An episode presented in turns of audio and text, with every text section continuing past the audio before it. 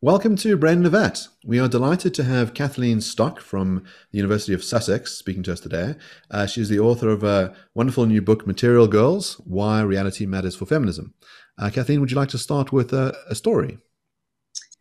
Okay, well, the story that I'm starting with is a real world story, and it's um, about a theory about who should get into single sex single sex in inverted commas changing rooms, women's changing rooms, men's changing rooms. So uh, the original story was that um, adult human females or um, younger human females should get into women's changing rooms and uh, adult or younger human males should go into men's changing rooms.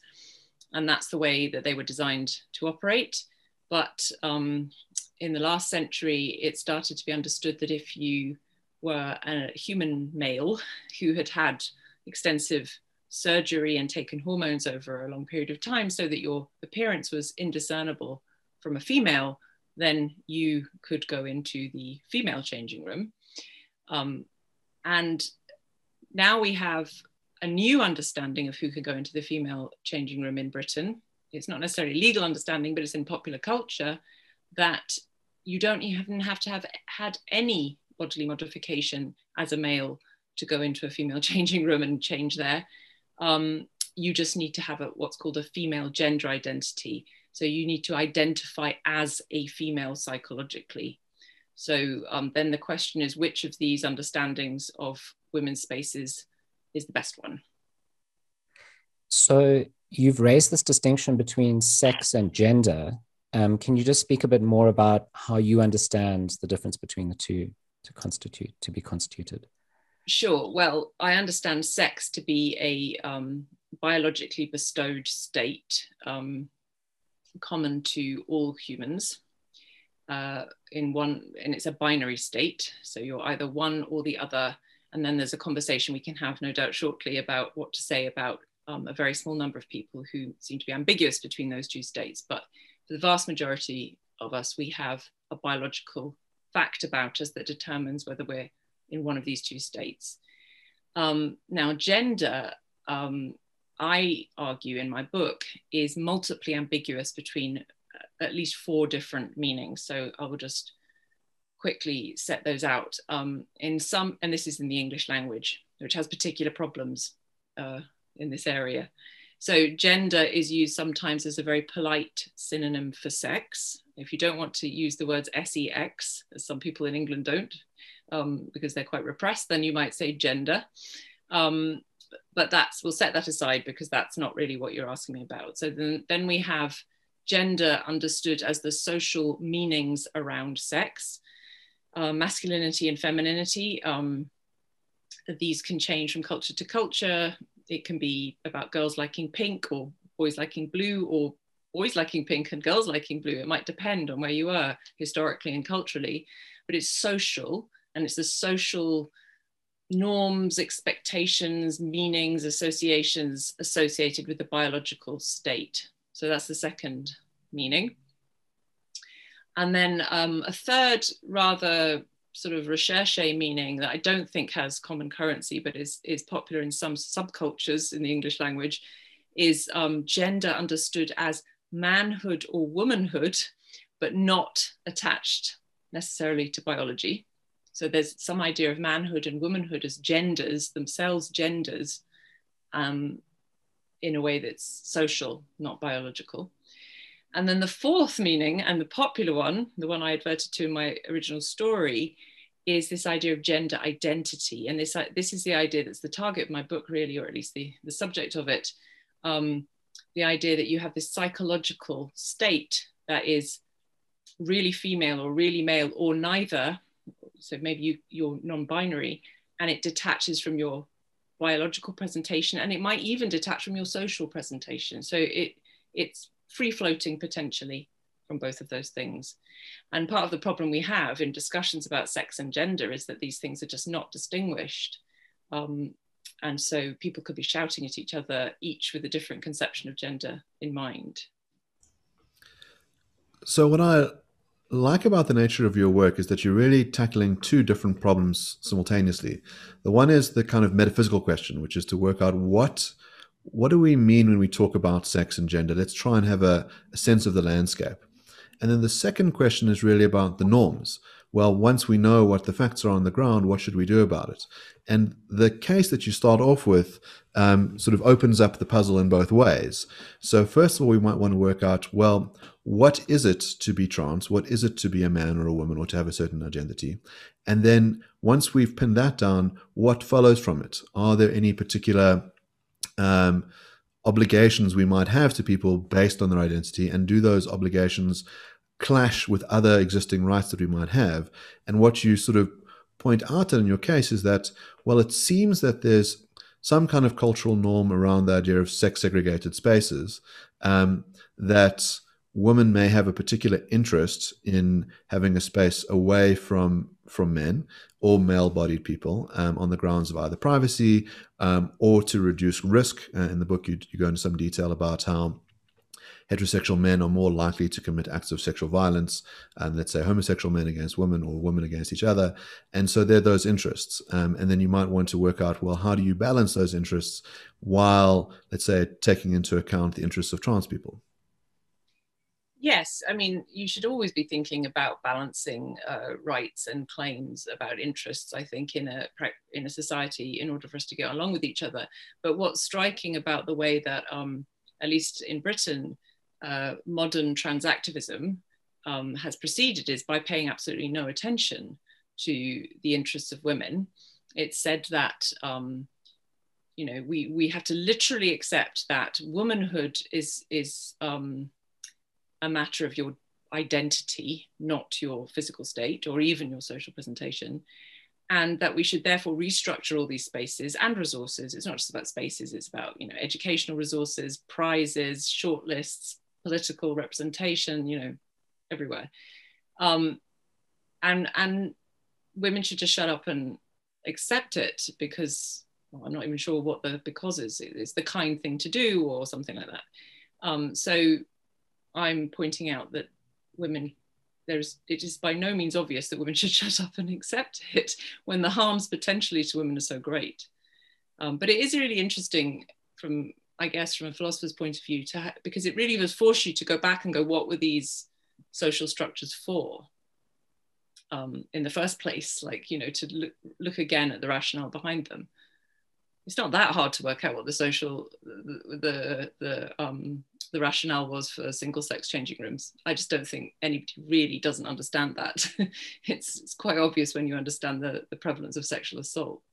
But um so just to clarify your position when it comes to single sex change rooms is that they should remain single sex and that your self identifying gender shouldn't be sufficient to allow you into a, a sex change room that is different from the sex that is your biological sex. Yes, that's my position because um, I take it that these spaces operate um, through the establishment of a social norm. And the social norm is based on being able to say of someone who looks male, sorry, you're in the wrong changing room. And what the new and we're not just talking changing rooms either. I mean let's be clear it's hostels it's dormitories and it's prisons in the uk as well. Although uh, you know so self-identifying males with female gender identities have been placed in female prisons in the uk and uh, in california and other places too. So um, the social norm about public spaces says that women have this safeguard pretty much the only safeguard they have, which is to say, I'm sorry, you don't belong here. There's a changing room for you over there. And now we're being told that it's your inner state that determines your right of access. This is explicitly written into the policies governing these rooms or spaces.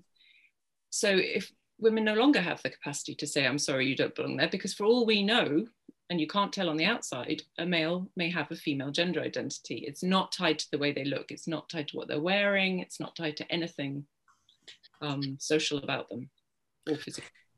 So I want to just tease out exactly what you're saying. So what you're saying is that if you allow male sexed persons into female bathrooms who identify as trans and as women, um, there is a risk to the women in those bathrooms. So there is a there's a danger to them, and then also there's also perhaps a triggering effect. So they may have an interest in just not having a male-bodied person around. I'm assuming. Yeah, those are and, two separate things. Yeah, but true. Yeah. Okay.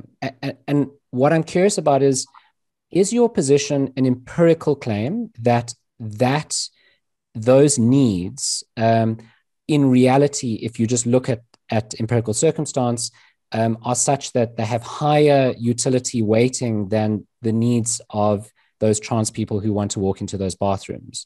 So, is it an empirical claim that's based on a utilitarian calc, or is it an absolutist claim? It's regardless of how that calc comes out, no. this is the way it should be done. Empirical claim, um, albeit um, functioning in a space where nobody's bothering to look.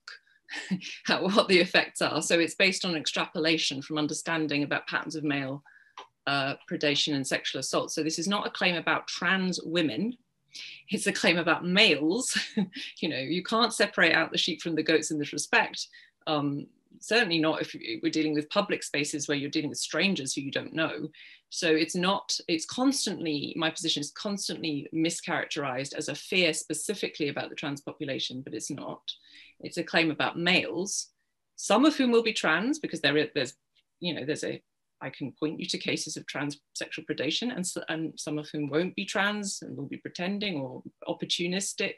Everybody who works in um, the legal profession, the criminal legal profession knows about opportunistic sexual assault. So um, it's, a, it's an empirical claim and then there's, um, there's no evidence that uh, those males who identify as females are less likely to assault um, than males. Um, and that's the sort of evidence we'd be looking for in order to change these spaces so radically. Um, there's also evidence on, in, in Britain anyway from unisex spaces that so sexual assault is more likely to occur there. And it's not just bathrooms either, you know, it is like showers, changing rooms. Like I say, I think it's easy to mischaracterize my position, our position generally as, oh, they just don't want to be in toilets. but toilets are the least of our problems, I think. Although in Britain, most public toilets are sort of multi stall with quite easy access between the stalls, and there's things like upskirting, camera phone, voyeurism. There's all sorts of potential um, violations that can occur in these spaces. It's not just assault. Um, the second point is about privacy. Yes, I think that's that is also an empirically based claim that um, it's not really surprising that if you've brought women up and men up for years in single sex spaces operating a certain way, that they will find it disturbing when they suddenly operate a different way in a way that's been imposed from above un- undemocratically. And there are many women, especially um, victims of sexual assault, who do not really want to go into a space um, to use the bathroom or, or a similar space and know that there could be a male next in the next cubicle. They just don't want to do it. Whether or not you know they are actually in danger is really immaterial in that case. We've got we take account of people's feelings and we take account of previous history previous histories of trauma in all sorts of other contexts. So we should do so here. So a couple of questions for clarification. I suppose the one is in your original case you you show a kind of progression in the change of values. The one, in other words, is people who've taken um, either hormones or um, have gone through a, a, surgical procedure to change their outer appearance, and so um, may very well appear to be different to the sex at which they were born. Um, and versus the person who proclaims it. In other words the person who says well my i have an internal gender identity and that is different from the sex that i uh, appear to be. Um, so i wonder if you would if you'd want a different legislative regime for those two different sets of people. The other one is is this about different rules um, for women? So, um, would men have a similar right to privacy to say, well, we're uncomfortable with a female bodied person entering our spaces, even if, let's say, you think that there's um, not a risk of a sexual assault, but there might still be a sort of um, an interest in the privacy. Um, and then I suppose the question is um, about the, the deeply held interests. So, uh, and what, what we do with you know in other words the trans person who says well i i was born male i physically present as very female, um, is my obligation now to go into a men's only locker room or prison, you know, and and yeah. and suffer the risks that are attendant to that? No, and those two questions, the first and the third, are linked, right? So, what uh, you know, I accept it would be crazy not to that there are trans women. Let's just we're talking about trans women in this specific case, but it's also true of trans men that in um, past, you know, that's the word useful. You know, you cannot tell that they are not of the sex that they would prefer to be because they have modified their bodies that way. And it's not really a matter of um, shoulds in this case. I think it's just impossible to legislate against people who look very female going into female spaces because the spaces aren't operated through some sort of identity check. They're really, as I say, operated in these rather loose norms like do you look right for the space? Yes, you do, fine. And so I think rhetorically, my critics quite often get purchased here by giving this kind of fantastical situation of like, what are you're going to do genital checks at the door? You know, of course not, because I'm not mad or a liberal. but we're not talking, I'm not talking about cases like that. I'm talking about cases of obviously male people in female spaces. So but then so then the third question you had is you know what what are the obligations of people who who pass?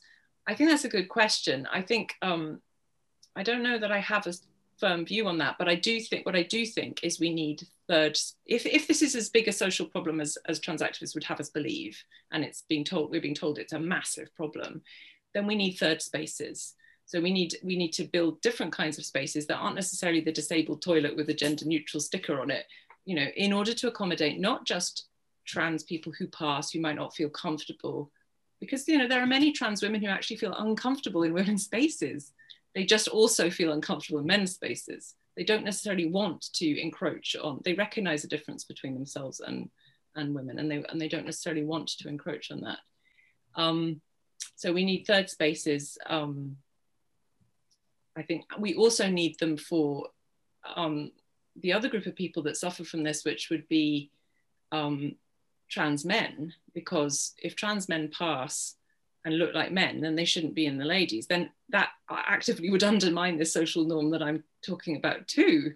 So now that we seem to have as a society um, this different, many different ways of presentation that, that can look like sexed appearances but are not sexed appearances, we need, therefore need to accommodate that through the kinds of spaces that we provide.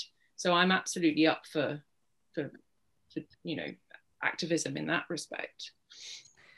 So I worry about arguments like this for a few reasons. Um, w- one of them is that it has as part of its justification this idea that, well, traditionally this is the way we've done things, um, and that you think there's good reasons for that tradition. Um, mm-hmm. Now, what could be happening, and this would be a problem for your position, is there could be a sea change. And when that happens, tradition shifts and the norm changes. And during that transition, of course, there's a lot of discomfort, and a lot of people who subscribe to previous traditions still subscribe to those and reject the new traditions as traditional. But over time, perhaps you look back in 20, 10 or 20 or 30 years' time, perhaps it's inverted.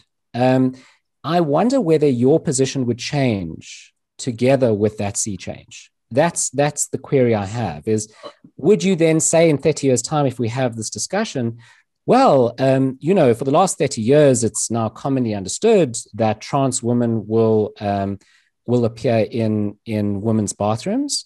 Um, and even if uh, they haven't undergone any kind of um, presentation transformation, so even if they're male bodied, but they identify as female, or identify as woman, rather, um, if that becomes the tradition in time, which it may because of this legislation, would your position shift that that should become the new norm and it's correct?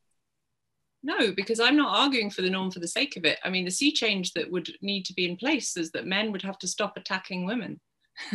and if you're okay, good, good. If you're telling me that that's the sea change that's going to happen in 30 years, well, good luck. okay, so I want to discuss that because it's a point that you made earlier, which is that um, there's no good evidence, you say, that trans men, um, or rather trans women, are any less likely to attack women than um, cisgendered men. Mm-hmm. But is there any evidence to the contrary? In other words, is there any evidence either way? Or is this just something we just don't have data on? We don't have much data. There's one study, uh, a Swedish study, that gets cited in this regard. Um, it would be preposterous to think that the burden of proof was on us to, show, you know, that we would have to establish that there was um, no uh, lesser risk than we think there is when we're talking about changing a system this radically. So, in every other big social change, the burden of proof is on the people that want to do the changing, not the people that want to keep things the same. So, I think again, this is a sort of rhetorical tactic uh, placed upon an extra burden placed upon women. Now, you in order, you know, the system will change unless you can show that this change will not will be a problem. Um, what there are is plenty of uh, anecdotal evidence that men will predate in in spaces where women get undressed or sleep. It may not always be described as um, as a trans woman's activity because uh, quite often there's this kind of no true Scotsman fallacy going on here. Like as soon as a trans person is apparently convicted or char- charged or convicted with a crime, well, they weren't really a trans person, so they weren't really doing it, you know, on the in the right category.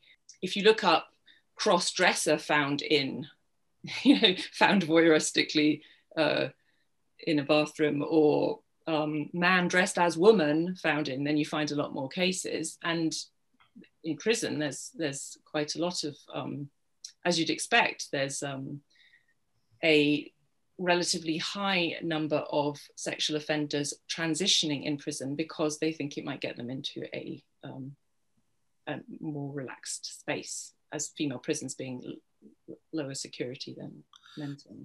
If I understand your position correctly, it's to say that if you're going to make a change in in law, which is that anyone who proclaims their gender identity to be a particular way, that that must be accepted. Well, you could have good actors and bad actors. So, in other words, you could have those that have a sincere belief and those that have an insincere belief. And it might be the case that every single person with a sincere belief will never cause any harm, um, will never go out and predate on anyone but that the rule that's been created doesn't allow you to distinguish between the sincere and the insincere. And that's the concern. In other words, you could have a group of um, men who are going to exploit this rule so they can get access to women's only spaces uh, for some deviant purpose. Even if there are no trans people who are ever going to pose a threat to women, um, the fact that the rule can't disambiguate is a concern. Yeah, that's true. I mean, and I also think we need to look at the the rule as it applied to um, what you would call cis males, and I would just call, uh, I don't know, men, men who weren't trans. Um, that nobody ever thought it was a character reference.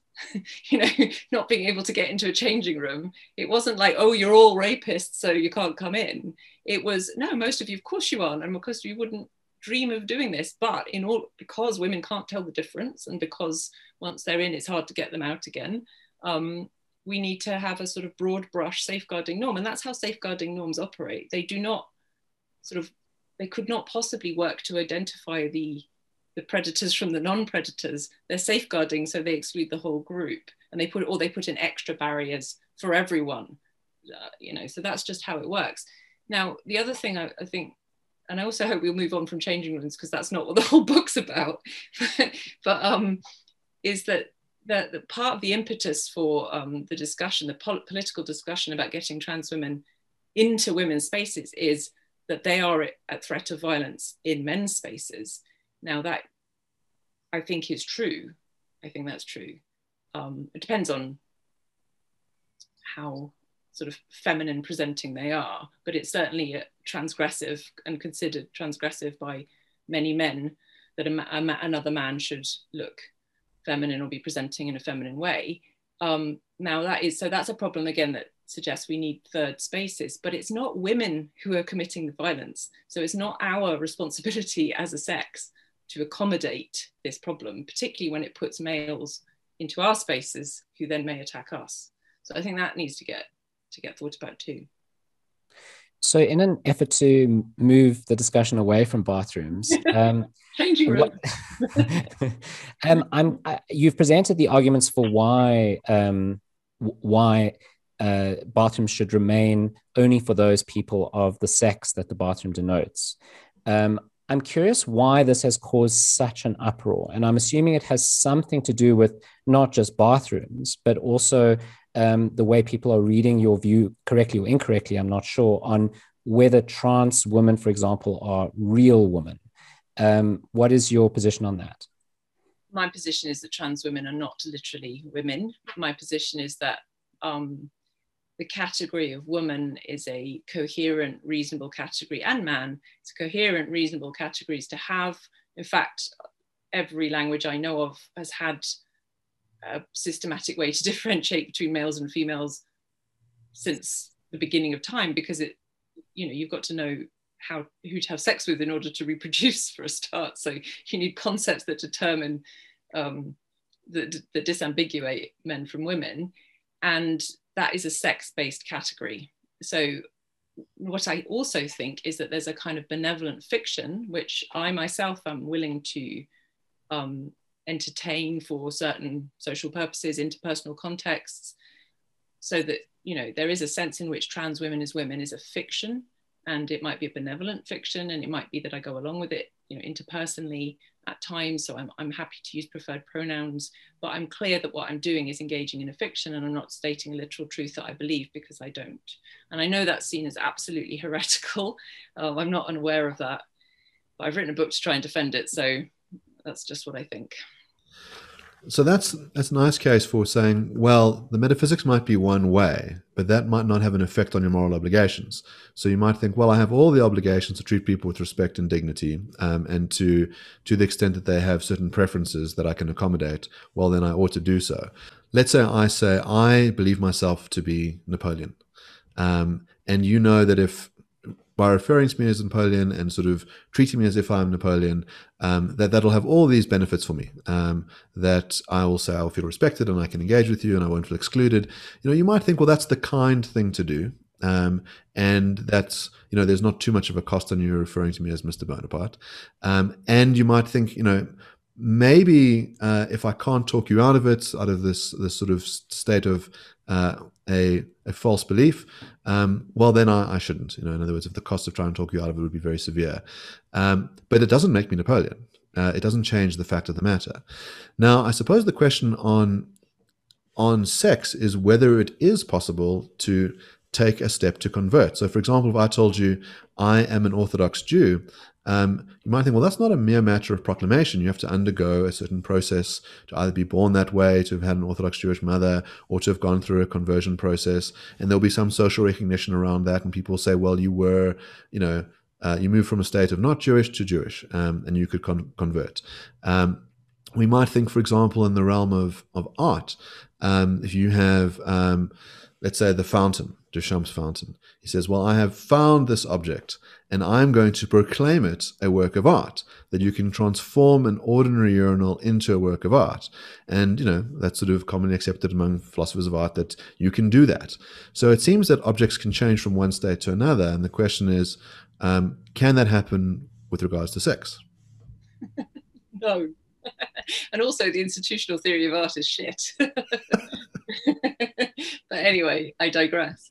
Um, no, because it's not the sort of thing, you know, I can proclaim you married if I'm a priest and I have the right authority. And, you know, we have a whole lot of institutional actions that can change the state of something, but that doesn't mean that everything's state could be changed in any possible way. So um, we're talking about the possibility of changing sex. So you'd have to have an argument as to why sex, a biological state as we understand it, and we have a lot of theories about biology and presuppositions, could be changed by an artificial intervention, let alone a, you know, an act of proclamation.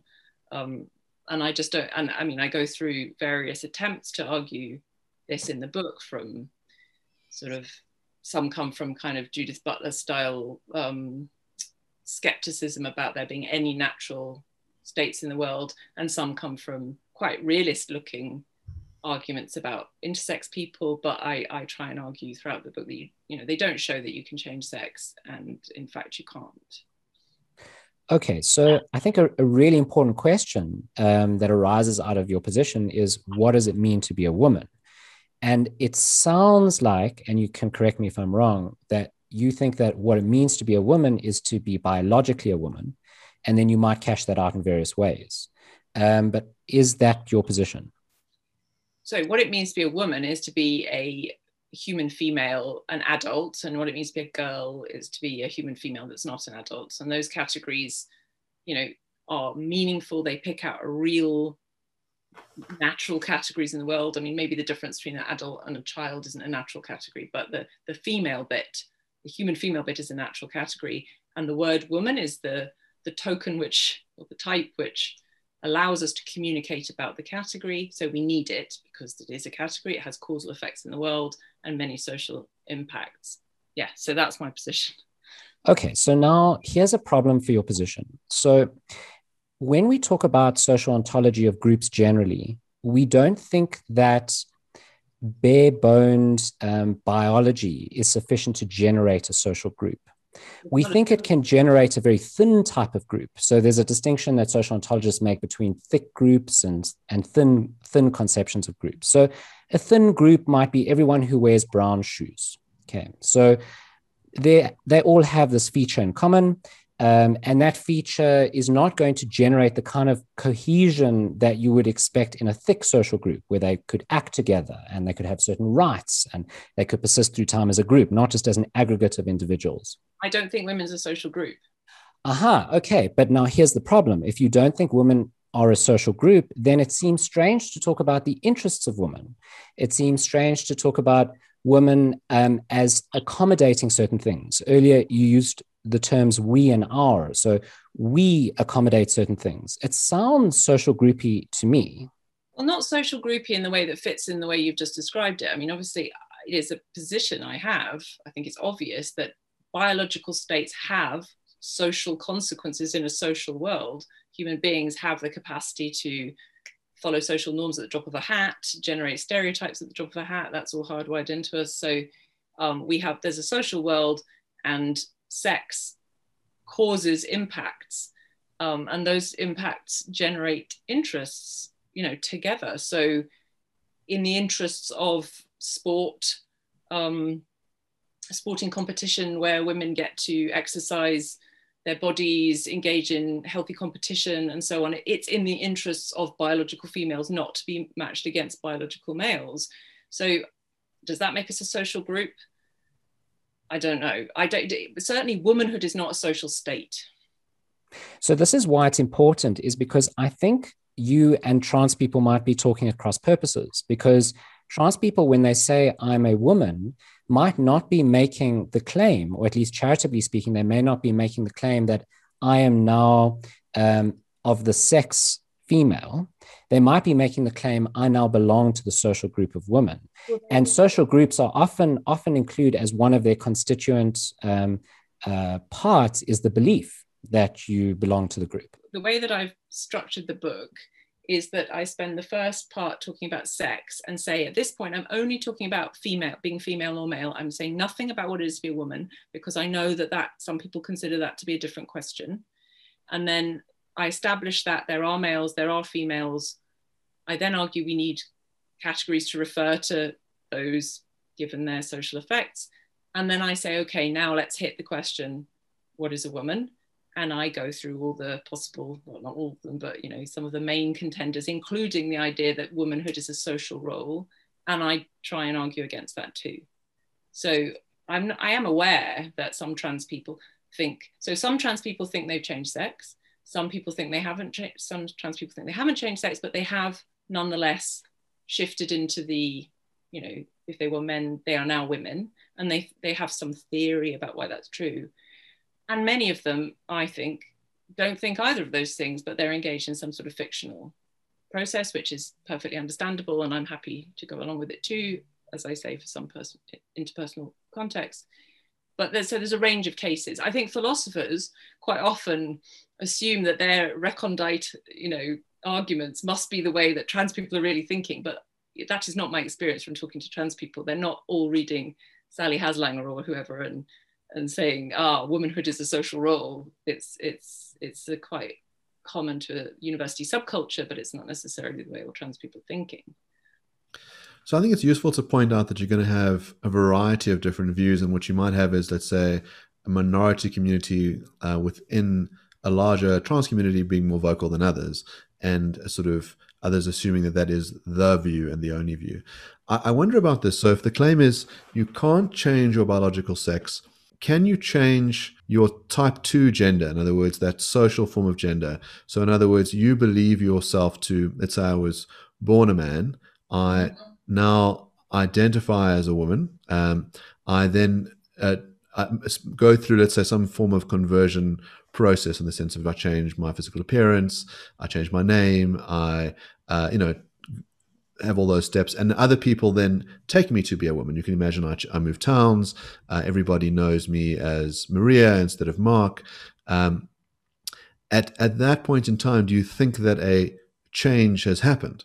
Um, a change has happened. Yes. What is the change from? Change is, is the way that you are that you present to others, the way you are treated by others, no doubt, uh, and it may be a change in the way you think of yourself. It's not automatic. There's a range of cases. If you actually talk to trans women, some of them say, no, no, I'm still a man, or some of them say I'm still male, and some of them say I'm a woman, and some of them say I'm female. So um, there's just a range of cases, but you haven't become a woman just because you think you've become a woman or because you look like a woman, because womanhood is not a look. It's not a costume. It's not a so you know it's not a, not a social presentation. It's a category for picking out a biological state which persists despite what you what hormones you ingest or which you know artificial sex characteristics are created. And that's how i understand the category. If we didn't have that category we just have to reinvent it again you know we still need it because if this this person maria goes to hospital um, she's going to need to tell the doctor that she has uh, XY chromosomes that might interact with drugs in certain ways. If she goes to sleep with somebody, I think she should tell them that she is a male because I think it makes a difference to a person sleeping with her. If she goes in a sporting competition, she should not com- compete against females because she will have an unfair advantage on them given her biological state. So in other words, there are contexts which, where sex still matters independently of looks. Yes. So I suppose, in other words, it, it might be the case that you say you can't change the sex, or and but you could change the gender, or as the claim, well, all this talk of gender is nonsense. Um, all there is is sex. Um, that the rest of it is social fabrication, um, and we should pay no heed to it.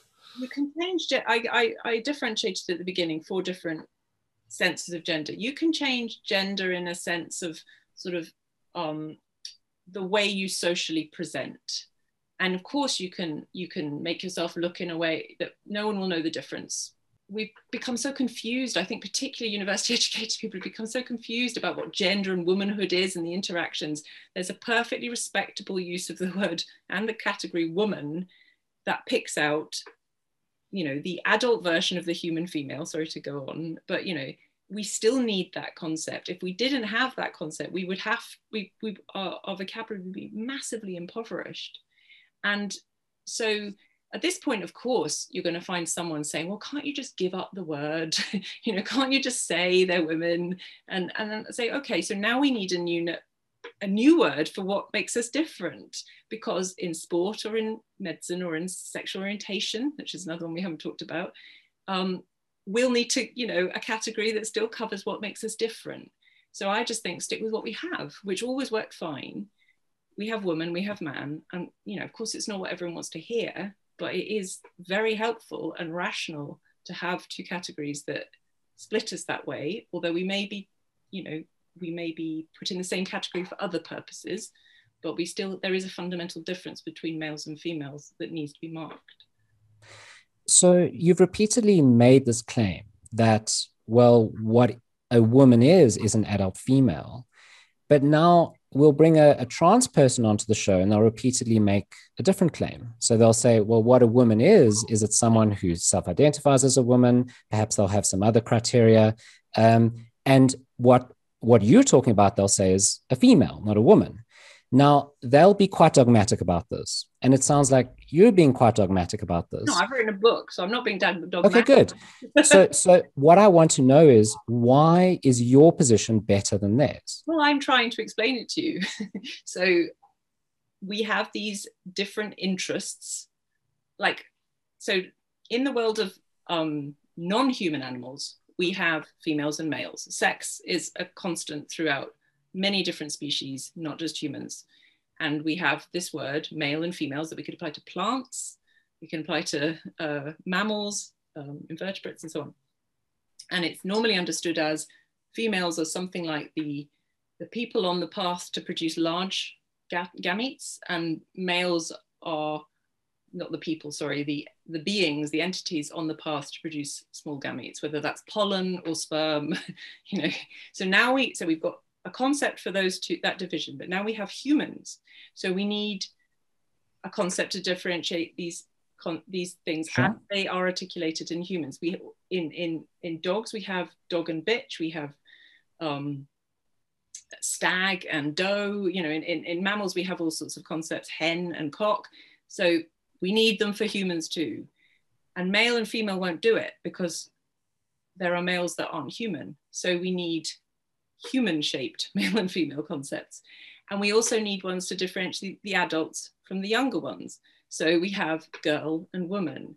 And that's what those concepts do, right? I'm not being dogmatic, I'm pointing it out. Like in a hundred different conversations, it will be really important to have a category that can differentiate you from me and me from my daughter you know and the those are the that's how the categories work now what's happened is some kind of entryism where we're now somebody is saying or lots of people are saying that's not how the categories work at all. What they do is they they work on looks or they work on feelings. And i'm saying well if that's the category it's not the same one anymore. It doesn't do what we originally needed it to do.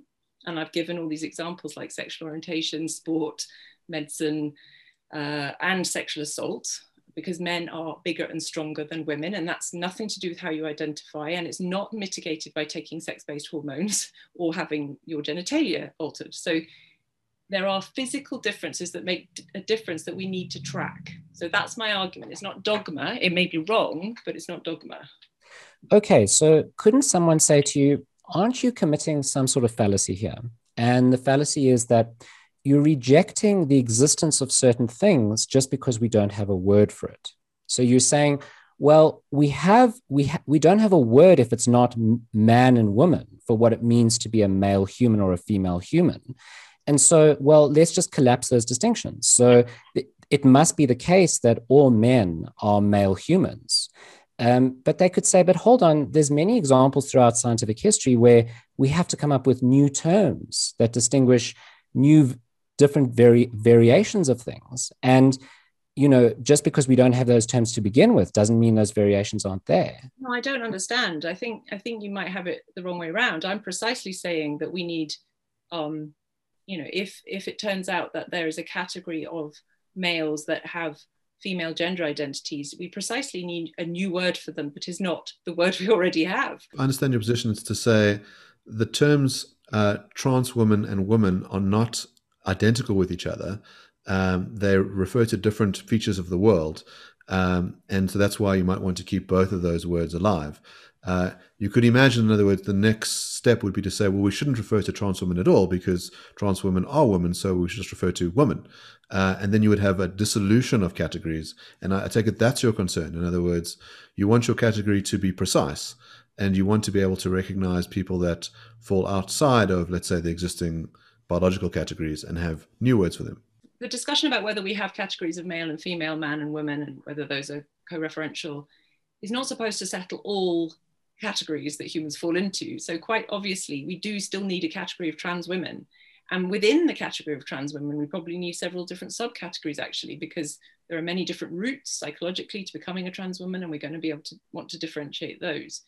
Um, but that's all consistent with us all falling into one or the other of the the first category. So the idea that trans women are women, I've I've denied. Um, but it doesn't mean that, that trans women don't exist or that we shouldn't have words for the kinds of people they are. That's all absolutely fine. It, so it's not me that's trying to collapse several things into one category. I think quite the opposite. There's this extended argument in the book for um, multiplying our concepts and categories to get a richer vocabulary to be able to discuss the phenomenon. We've alluded a bit to to sexual orientation, and you know, in Douglas Murray's book, *The Madness of Crowds*, he talks about there being this tension between the gay rights movement and the trans rights movement. Um, that it's sort of presented as a united front, but that you might wind up with some conflicts. And so, one of the examples that that he examines in the book is this idea that you could have a child who, let's say, would have typically been thought of as, let's say, a young gay boy, um, and is now being described as a trans girl, um, and that it's a way of eradicating, uh, you know, a, a gay youth or the other kind would be to sort of look at historical figures who, let's say, would have been understood as gay, and then to say, well, no, they weren't really gay, they were actually trans. Um, and that seems like it sets up some kind of tension. The, the other kind is uh, Stonewall, from what I gather, has changed. Um, the definition of what it is to have a sexual orientation, which is not that it's to be attracted to someone of the same sex, but of the same gender identity. Um, in other words, I could make the claim that I was a, a lesbian woman, um, and then say, you know, if a lesbian woman doesn't want to be with me, uh, you know, she is being somehow transphobic um, because she's not recognizing my my sexual orientation and my and my gender identity.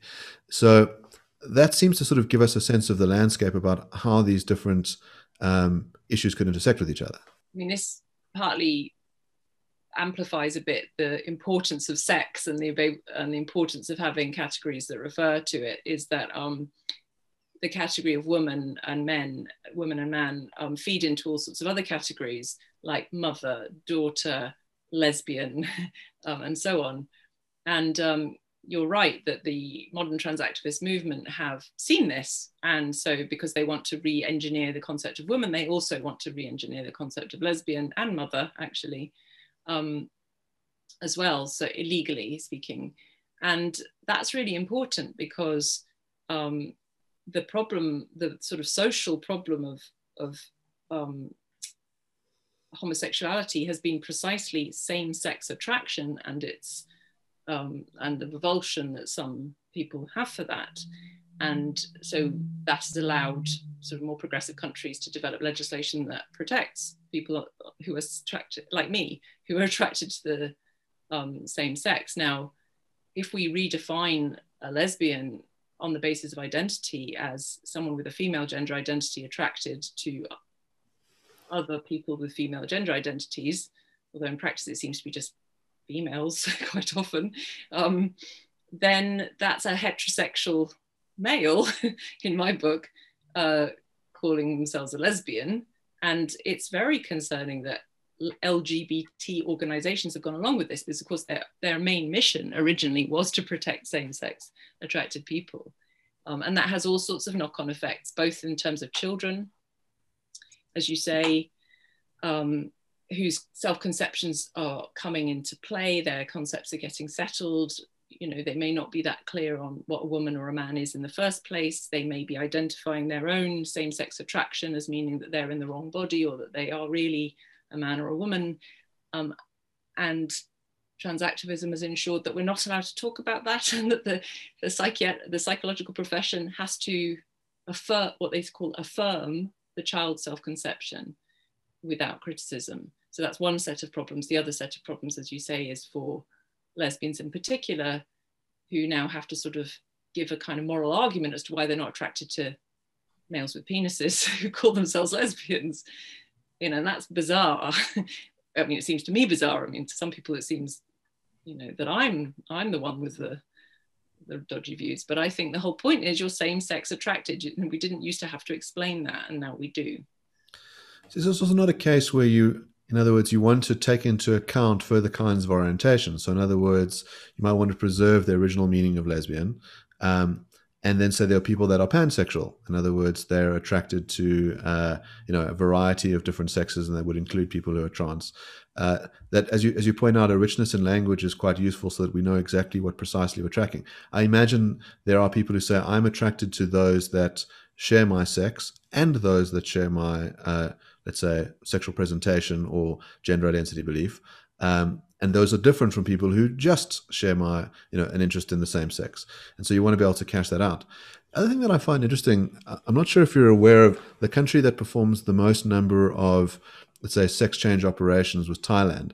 The second is Iran.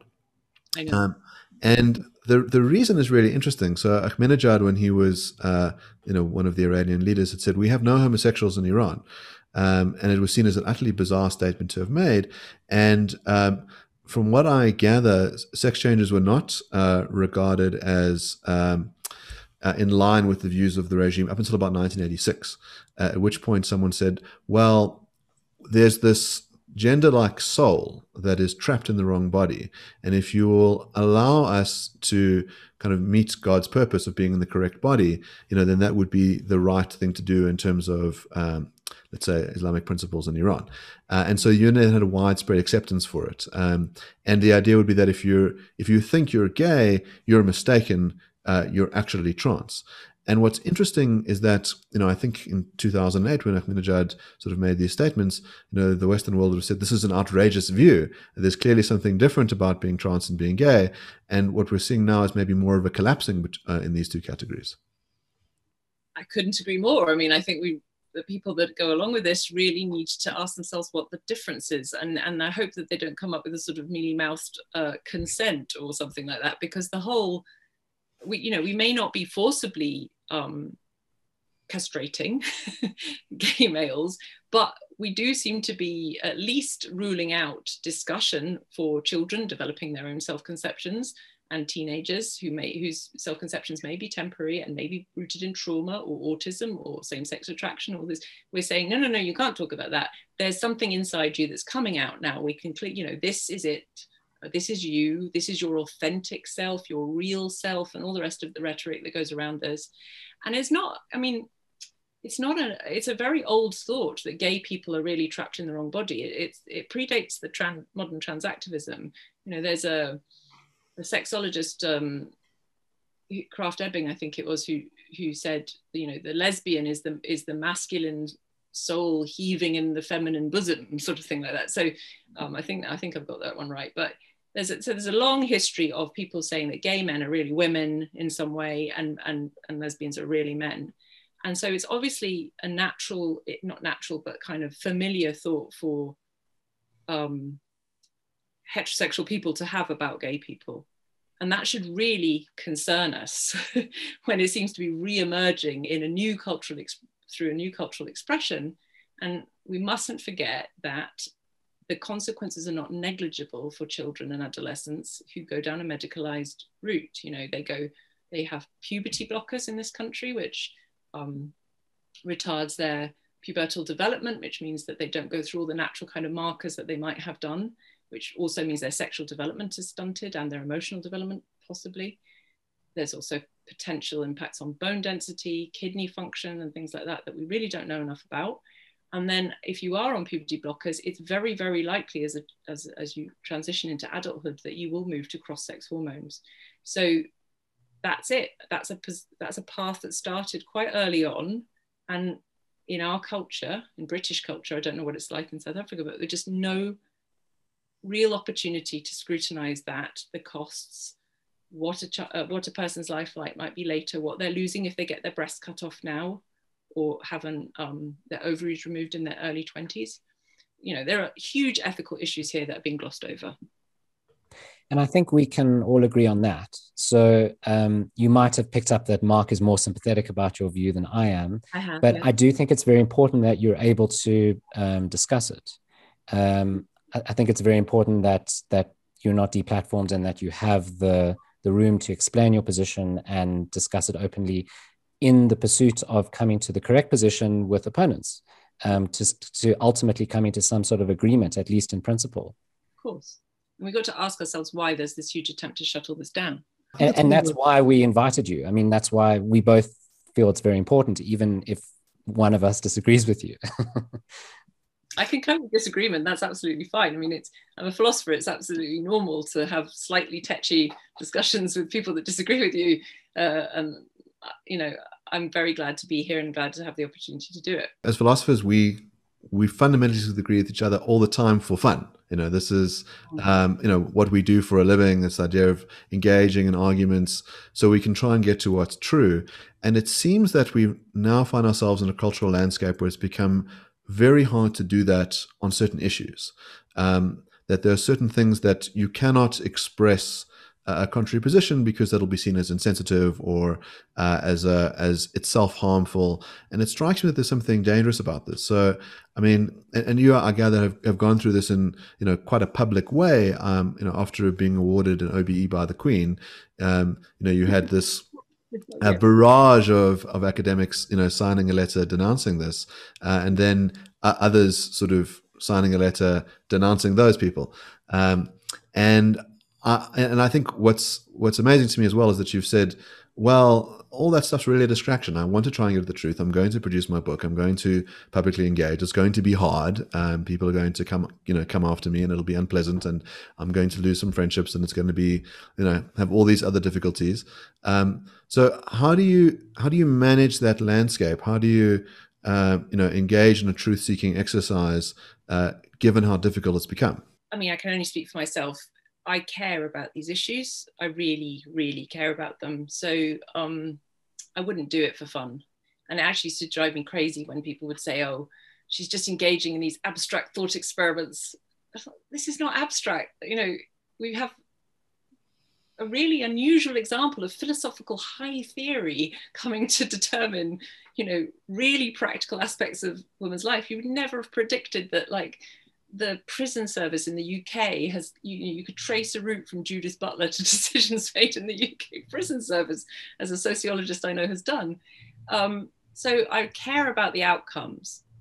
I care about that, and I'm a lesbian. You know, I care. So this, I think, from my perspective, this is a kind of attack on rationality, but it's also attack an attack on women, and and on lesbians. So and on children, like practically speaking, never mind whether half the people think they're doing it for the best of intentions. So there's been lots of atrocities in the world committed through the through good intentions. So I really do care about that, and that's just what keeps me going. Um, although I have had moments, obviously, when I'm lying on the floor. uh, you know, it can get you down, but um, I think you just have to keep going. So one of our um, frequent guests is Rebecca Tuvel, and she wrote a paper on uh, transracialism and is producing a book now called Changing Identities. Um, and this sort of looks at you know people that um, that let's say are transgender and people that are transracial. I, I wonder if you think what you think the parallels are.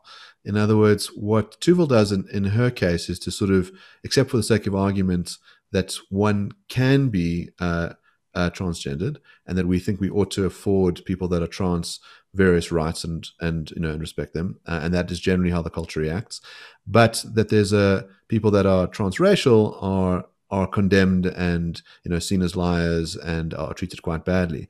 So I wonder on the metaphysics if you think someone could change race, um, if you think that race is as stable a category as sex, um, or if it's um, is also an impossibility and what do you think the norms would be for people that are that claim to be transracial.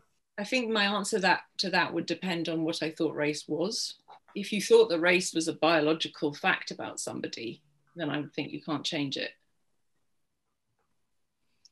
If you don't, um, and obviously lots of people don't, uh, then extra questions are drawn in there. But I, I do still think that um, how you feel doesn't affect how you socially present. of course, how you feel might then motivate you to make certain changes about your appearance. And that's clearly what happened with um, which is the case that Tuvel was talking about. You know, it wasn't just that she feels black, she feels black, and that caused her to change her appearance. Um, do I think that then various rights flow from it? Uh, I mean, I think everyone has the right general, there's general human rights that apply to everybody, including Dolezal, but does she get any special rights through being transracial, allegedly? Um, I don't see why. I don't see why. And but equally, I mean, I think the whole fuss about Tuvel, the whole kind of psychodrama of the philosophical profession was precisely because she was treating as a modus ponens what I would treat as a modus tollens. So, you know, um, but people who didn't want to say you can change race, but did want to say you can change sex or that there is such a meaningful category, you know, um, were stuck and therefore had to create an enormous hysterical fuss in order to move away from the fact that she was pursuing in a logical way the consequences of a view that I would reject. you know, so I'm not I'm not really faced with that dilemma myself because um, I don't think that the the you know the the whole structure gets going. On that question of special rights, so you said human beings get rights in virtue of being human beings. Do you think that some sub, some some subcategories should get special rights? In other words, some racial groups, um, some sexual orientations, some sexes, or do you think no, there's no special rights, there's no group rights, you just get human rights, and we treat you accordingly? No, I mean I misspoke there slightly. So I, I'm not talking about kind of natural Lockean human rights i'm talking about legal rights i suppose. I don't um, and i do think that groups could should have special legal rights depending on the social context of the culture they're in. So that's why i think that women should have special protections and i think that gay people should have special protections and i certainly think um, that black people and people of color should have special protections um, in a racist society or in you know women in a sexist society gay people in a homophobic society. If you can change your appearance sufficiently let's just stick to the, the trans case, you know, a trans woman who changes her appearance sufficiently that now she's looks female will be subject potentially to sexism and misogyny. Um, the law has an easy way to deal with that, as I understand it, which is that there's, um, I mean, you're a lawyer, one of you is a lawyer, right? But in British law, I think there's a category, a sort of offence of um, discrimination by perception. So it sort of derivatively falls out of whatever category you've protected, that if someone's perceived as falling within that category, they are also protected. It doesn't mean you then have to spe- generate a separate category for all the people perceived as this and call it something else. In Britain, I think we could redo the law to just protect sex non-conforming behaviour. You could take the one view, which is I say, I, I think you're a woman and I'm a sexist who doesn't like women, so I'm going to treat you poorly versus someone saying, I don't think you're a woman. I think you're a trans woman, and I really dislike trans women. And because of that prejudice, I'm going to treat you badly. Seems like that's a separate category. And given all the other categories you've had for the allocation of special rights, it seems to be that the common ground is prejudice. So, in other words, you might think, for example, in a society that's not racist, well, then you don't need any special protections for particular races. But in a genuinely transphobic society, you might think, well, you would. And in a general, in a society where people have prejudice against people that are transracial, you might think that they do require some special legal protection. I do, and I, I so that's an empirical argument and i think what that then requires is robust sort of non-politicized evidence that that is a special kind of discrimination that isn't just falling out of homophobia or misogyny or distaste at sex non-conforming behavior. You know i mean is there a difference in the way that a trans woman would be aggressed versus a drag queen or a man on a stag night wearing a dress or you know there's all of that I, is empirical. I'm not making any particular claims except to say that in britain transphobia is the category of transphobia is so ludicrously hyperbolized that it also includes everything I've said in this this interview. you know, um, you're not allowed to uh, deny the central tenet that trans women are women without counting as transphobic. So in that arena, I, or in that context, I get a bit nervous of of claims that there's obviously such a thing as a terrible social problem with transphobia, but I do think that there could be, and there probably is, and that we then need to kind of differentiate it out from all these other problems and work out whether it needs special protection. And at the moment, sorry, it's just to add, but in Britain, gender reassignment is protected in law under the Equality Act, and I'm absolutely fine with that. so the, the, the thing I'm protesting, uh, sort of arguing about is whether we change that category to gender identity. And that's the move that's being lobbied for. So I'm not trying to roll back protections for trans people in law. I think that that's an important point to end with because a lot of people listening to the show and reading your book might think to themselves, well, you're transphobic and you want to roll back trans rights, but you're not trying to do so. You, your quibble is on the definitions and on the implications that those have for certain legal institutions and the protections that certain groups have um, and their interests. So I, I, I think that a lot of people can agree with that, at least, that none of those rights should be rolled back. Yeah, I mean, you have to understand the context, and it's clear that the people signing the open letter against me did not understand what I was saying. In Britain, there is a lobbying move, really entrenched within civil society, to change the Equality Act from protecting gender reassignment, which is a process, to an identity. And that's, and, and then separately, many of our institutions have just gone and done that anyway. So they've changed all their policies towards gender identity. I make clear right at the beginning of the book that I'm not trying to, to demolish existing legal protections in Britain.